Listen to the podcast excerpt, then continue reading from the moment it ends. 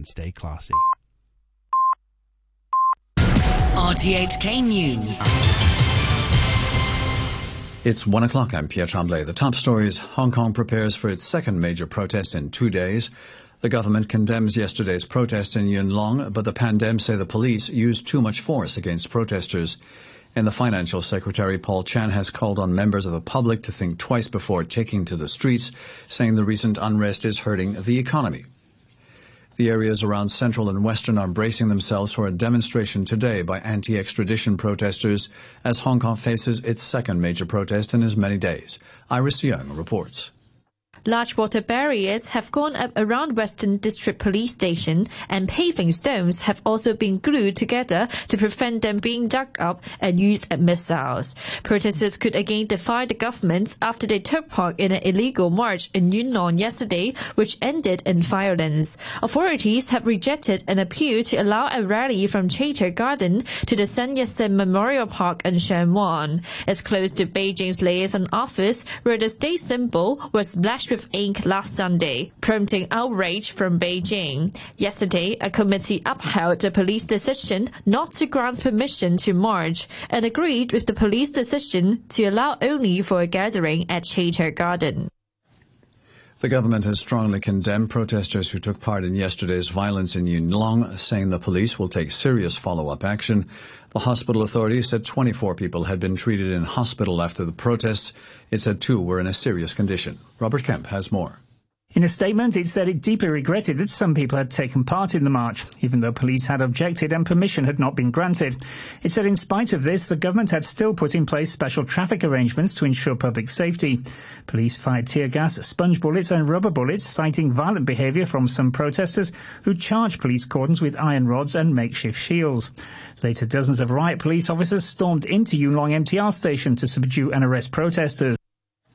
RTHK's Jimmy Choi was at Yuen Long MTR station when riot police moved in. Most of the protesters left early in the evening, but a few hundred stayed near the Yuen Long MTR station, refusing to move. Police moved in at about 10 o'clock to clear the remaining protesters, who tried to fight back with fire extinguishers inside the station. Yuen Long MTR station was also the scene of the gang violence in which armed men attacked MTR passengers last Sunday, putting 45 people in the hospital. That attack sparked the illegal march, which was attended by tens of thousands, although no estimate was available. A standoff between police and protesters also took place earlier outside nearby Nam Pin Wai Village, where the armed men who attacked MTR passengers last Sunday appear to have fled. However, police defended their decision to enter the MTR station, saying they'd come under attack from protesters. They also rejected criticism of their use of tear gas in Yuen Long. Here's Candice Wong. Police say they only entered the MTR station after some protesters attacked them with a fire extinguisher from the footbridge leading to the station. Senior Superintendent Yolanda Yu says they didn't notify the MTR because it was a split-second decision. She also rejected accusations that they used tear gas in residential parts of Yuen Long, including an area with elderly homes, saying police had previously asked 22 care homes in the district to secure their windows. She says police had reason to use tear gas, sponge bullets, and rubber bullets, citing violent behavior from some protesters who had charged police cordons with iron rods and makeshift shields around Nam Pin Wai village at around 3 p.m. But the Pan Democrats have condemned the police for using force against protesters in Yuen Long. The coordinator of the Pan Democrat camp, Claudia Mo, said the force is treating protesters as enemies the aggressiveness of the police force uh, has become almost uh, out of control, unchecked.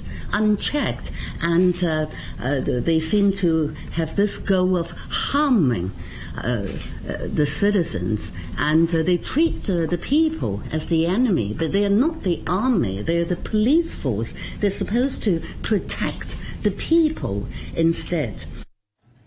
The Financial Secretary Paul Chan has called on members of the public to think twice before taking to the streets, saying that the recent social unrest has greatly affected local retail and catering businesses. Writing on his weekly blog, Mr. Chan said the city was facing both internal and external threats. He warned that the near-term economic outlook was unlikely to be optimistic and that the unemployment rate could rise again. He also called on the public to reject any form of violence and not to let hatred pervade society. You're listening to RTHK. The time is five minutes past one.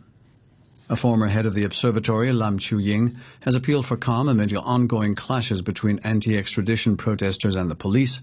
Speaking on a radio program, Mr. Lam says the city is facing a governance crisis. He called on the public to take a break from protests next week to allow time for reflection. The whole community in Hong Kong is very tired. It has been two months of instability, uncertainty. I don't think any community can stand such exhausting experience over two months. Whenever people are tired, it is much easier to make mistakes. At this critical time in Hong Kong, any minor mistake could eventually explode into a major problem. So I really would like to suggest that everyone just take a rest. The chairman of the Association of Heads of Secondary Schools, Teddy Tang, has called on the government to hold an independent inquiry into the extradition saga. He said schools couldn't do much to calm angry students and that this responsibility lies largely with the government. He said generations of young people would lose their faith in the government and core values like peace and rationality if officials failed to quell public anger. For the moment, okay, the uh, a lot of uh, community leaders has voiced out that to set up an independent inquiry commission to, to look into this matter. I think this is the only solution that the government should do uh, because uh, it will serve as a platform for uh, different stakeholders to voice out their demands and to study the root cause of the incident. Civic Party leader Alvin Yeung says the extradition protests underline the need for political reform and universal suffrage so that people's wishes can be addressed. Speaking on RTHK's letter to Hong Kong, Mr. Yeung said an accountable and sensible government would have addressed and fulfilled the demands of protesters, and the chief executive, Carrie Lam, would have already stepped down. Mr. Yeung said the crux of the problem lies in Hong Kong's political system and the inability of the government to be answerable to the people. What we really need is a constitutional reform to implement universal suffrage so that people's wishes can be duly represented.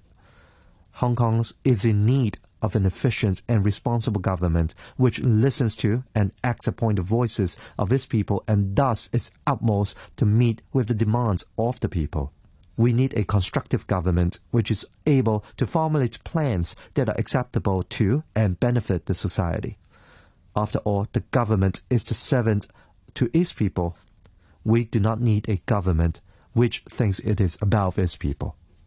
State media says the death toll in a landslide which buried a village in Guizhou has risen to 29, which, with 22 still missing, days after the disaster struck. Xinhua said that 40 people had been rescued from the site in Shuicheng County. A thick torrent of mud buried 21 houses in the landslide on Tuesday. A small boat a small wooden boat carrying the three northern Koreans has crossed into South Korean territorial waters. The boat and its crew were towed to a military port in the northeast of South Korea, where they're being questioned. It's not known at this stage if they're defectors or whether they strayed into South Korean waters by mistake.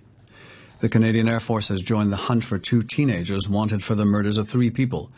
An aircraft has arrived in northern Manitoba to conduct an aerial search for the remote of the remote area where Kam McLeod and Bryer Schmegelsky disappeared. The BBC's James Cowling reports.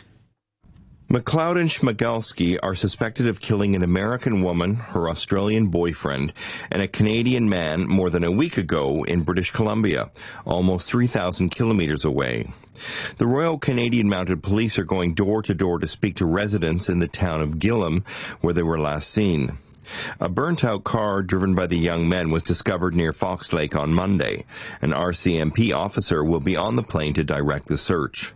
So far, tracker dogs, a drone, and armored vehicles have been used to try to find the teenagers in an area which has dense and sometimes impenetrable forests. Sport, Kevin Bruyne, Raheem Sterling and Lukas Nmecha were all on target as Premier League champions Manchester City wrapped up their Asian tour with a 3-1 win over Japan's Yokohama Marinos. Bernardo Silva fed De Bruyne for the game's opener in front of 65,000 fans at Nissan Stadium. Keita Endo scored a surprise equalizer for Yokohama before Sterling made it 2-1 with Nmecha bundling in the visitors' third goal in the final minute. The Sky Blues now head home ahead of next Sunday's Community Shield game against Liverpool, with the new Premier League season starting a week later. To end the news, our top stories once again. Hong Kong prepares for its second major protest in two days. The government condemns yesterday's protest in Yuen Long, but the Pandem say the police used too much force against protesters. The news from RTHK. Thanks, Pierre.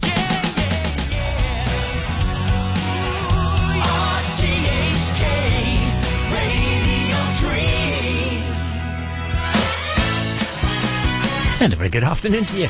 Uh, this is James Ross. It is Sunday afternoon. Uh, thanks to Paul for the last three and a half hours or so of fun and excitement and a few leftover biscuit crumbs. What can I say? I'm here till four.